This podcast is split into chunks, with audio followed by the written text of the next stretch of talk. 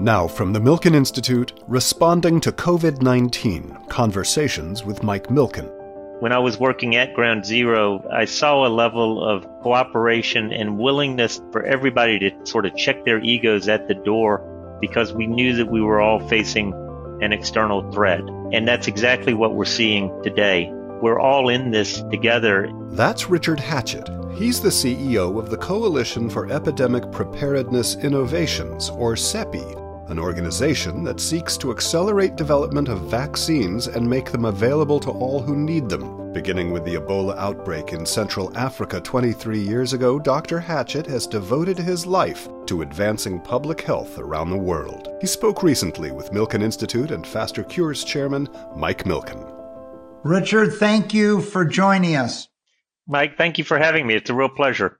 Richard, we all have plans when we're young as to what we want to do, but then some event changes the course of your life.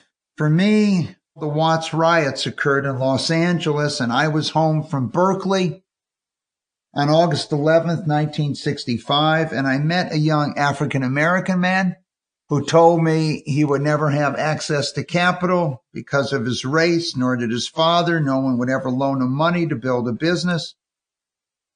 And it caused me to rethink this concept of the American dream and that it wasn't just a chance to succeed based on your ability, but also that someone would invest in you.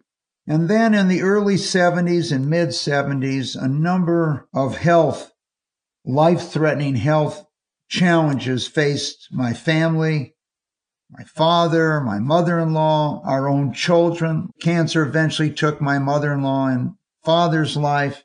And I now had another journey besides access to capital. And lastly, I began to focus heavily on education. So education, healthcare, and finance have dominated my life and medical research and accelerating medical research.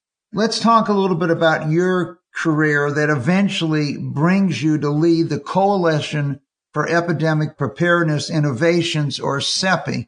And Richard, you're probably the best prepared person in the world to lead it as it was formed three years ago. But let's go back in your history and talk about the things that changed the course of your life.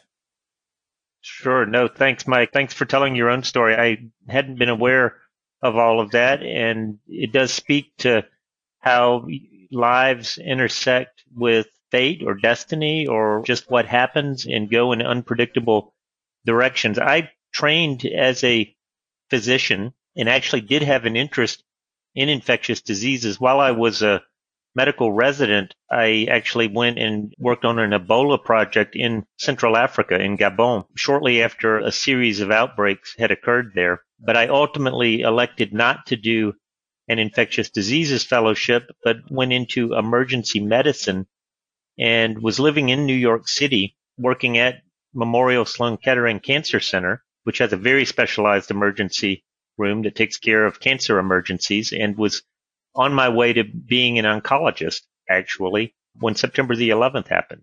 And I happened to be running the emergency room at Sloan Kettering that day, spent the entire day, stayed until 11 p.m preparing for an onslaught of patients who didn't arrive. People either made it home or they perished. And late that evening, I went and stayed at a friend's in the city and I woke up the next morning to hear that there had been a call for medical volunteers. And so I went down and presented myself as a medical volunteer to find literally hundreds of medical volunteers and no, no system for incorporating them into the response at all. I don't know why they put the call out. They didn't know what to do with the volunteers. But to make a long story short, a group of us made our way down to ground zero. And because I happened to be an emergency room physician and the person who had been taking care of the search and rescue workers, he tapped me on the shoulder and said, you're in charge.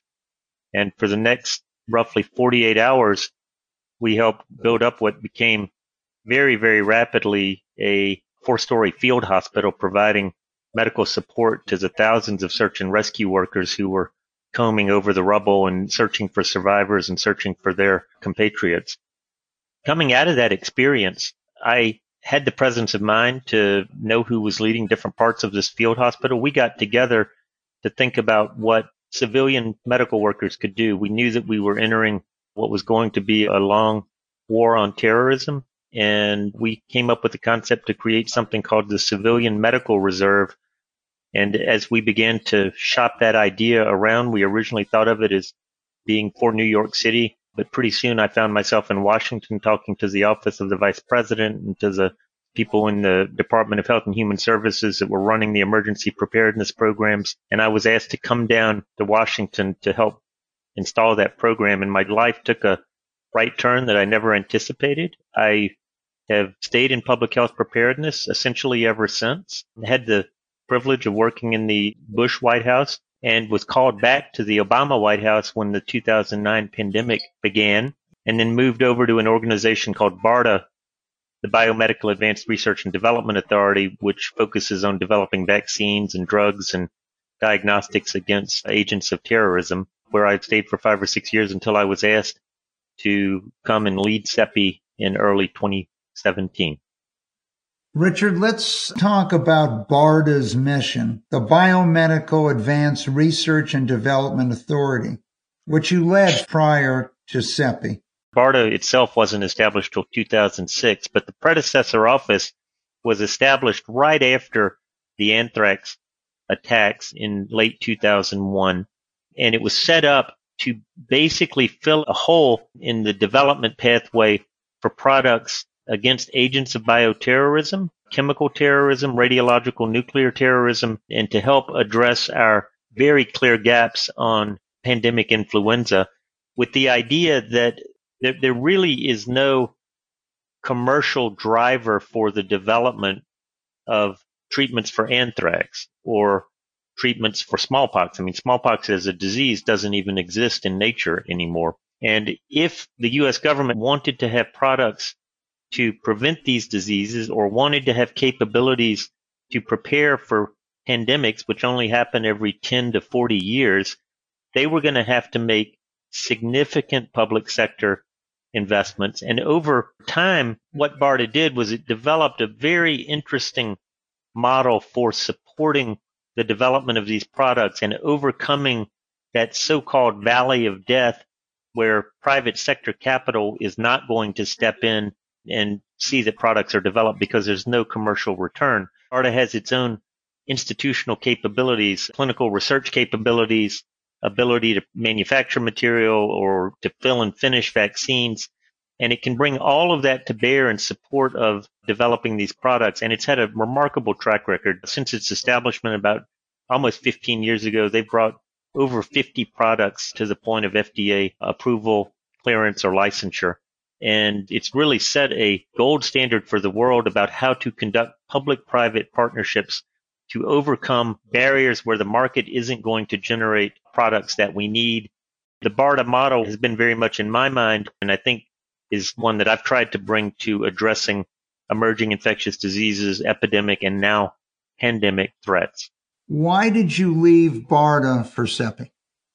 One, it was a good time for me personally to do so. Just moments in your life when it's a good time to make a career change don't come along all that often. But I had been very involved in providing technical advice when CEPI was being established. CEPI was an organization that emerged from a series of conversations among global public health leaders after the Ebola epidemic in West Africa. I think there was great regret among those public health leaders when the Merck recombinant VSV vaccine was shown to be nearly 100% effective. Great regret that that vaccine had not been advanced more rapidly and had not been available at the beginning of the epidemic. It had been under development for over a decade, but had never even been in humans before. And, and they had to accelerate the development process and do phase one clinical trials and sort out the manufacturing and were able to get it into the field, but right at the end of the epidemic.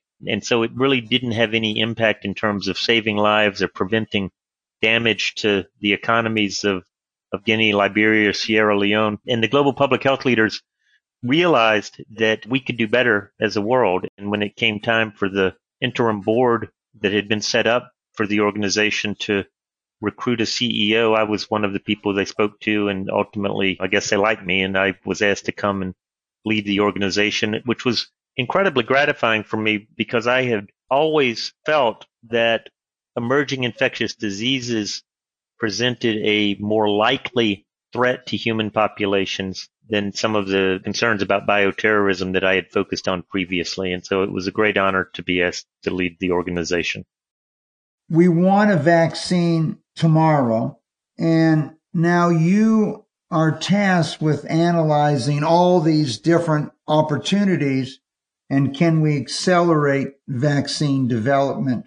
As you know, at the milkeninstitute.org, we have been tracking more than 200 vaccines, antivirals, antibody, immunology strategies, new testing ideas, but the goal was to accelerate. And one of the vaccines that you supported, the Moderna vaccine, from the time that the molecular makeup of the virus was distributed to the time that the vaccine went into a human being was nine weeks 63 days, unheard of. What has changed this time versus the past? Thank you for that tracking work that the Milken Institute is doing. I mean, you mentioned over 200 products, and this is over 200 development efforts for disease that we did not know existed five months ago. That's extraordinary. But it's also, I think, our increasing awareness of emerging infectious diseases as a potential existential threat to society, we have been making investments for a couple of decades now, looking for technologies that have the ability to move very rapidly to deliver candidate therapeutics and vaccines in these kinds of timeframes. How Moderna got that vaccine into clinical trials in nine weeks. It's a combination of the fact that a fellow named Barney Graham, who's at the deputy director at the Vaccine Research Center at NIH, had been working on coronaviruses for a couple of years and a technology platform, the Moderna mRNA vaccine approach that can allow, once you have those genetic sequences, can allow for the rapid development of vaccine candidates meeting each other. And so Dr. Graham was able to take what he had learned about coronaviruses, studying other coronaviruses, and to bring that immediately like literally the day the sequence was released, bring that to this new coronavirus and start thinking about how to optimize the presentation of the part of the virus that the immune system sees and to work immediately with Moderna to start developing a vaccine construct and boom, off to the races. Nine weeks later, they're putting injections into people. It's an extraordinary story. I think one of the signal successes that we've seen in the response to date. Richard, you have limited resources. Gates Foundation, Wellcome Trust, Norway, and others have been major contributors. You've picked, to my knowledge, seven or eight vaccines to back. How did you break them down? If there's 70, if there's 80, if we're going to track over 100 around the world, how did you decide which ones that you're going to back from that group? We have also been keeping eyes on what's happening globally. We had a number of vaccine platforms and a number of actually MERS vaccines. MERS is another coronavirus that we were already supporting. So we had some partners who were already working on coronaviruses when this new one emerged. And we had some partners who were working on these rapid response platforms. And so we were able to draw from that pool. We also put out a call for proposals to invite any interested vaccine developers to submit proposals. And we had about 50 proposals, less than half of the ones that we know about today, but this was early February. And then we had three goals in setting up our portfolio of candidates. One, we knew we wanted a lot of shots on goal because at this stage of development, the failure rates are really high and we can't pick winners in advance. We wanted speed. We wanted vaccines that could scale and we wanted to be able to ensure global access to those vaccines. And so what we've ended up with is a deliberately diversified portfolio. We have an array of different technologies in the portfolio. We have RNA vaccines, DNA vaccines, viral vector vaccines, recombinant subunit protein vaccines. We've got performers who are located globally. We've got three in Asia, three in Europe, and three in North America. And we're hoping to expand that global footprint even beyond that. And we were very careful to select candidates that we believe could be scaled hundreds of millions or even billions of doses a year within a relatively short time frame.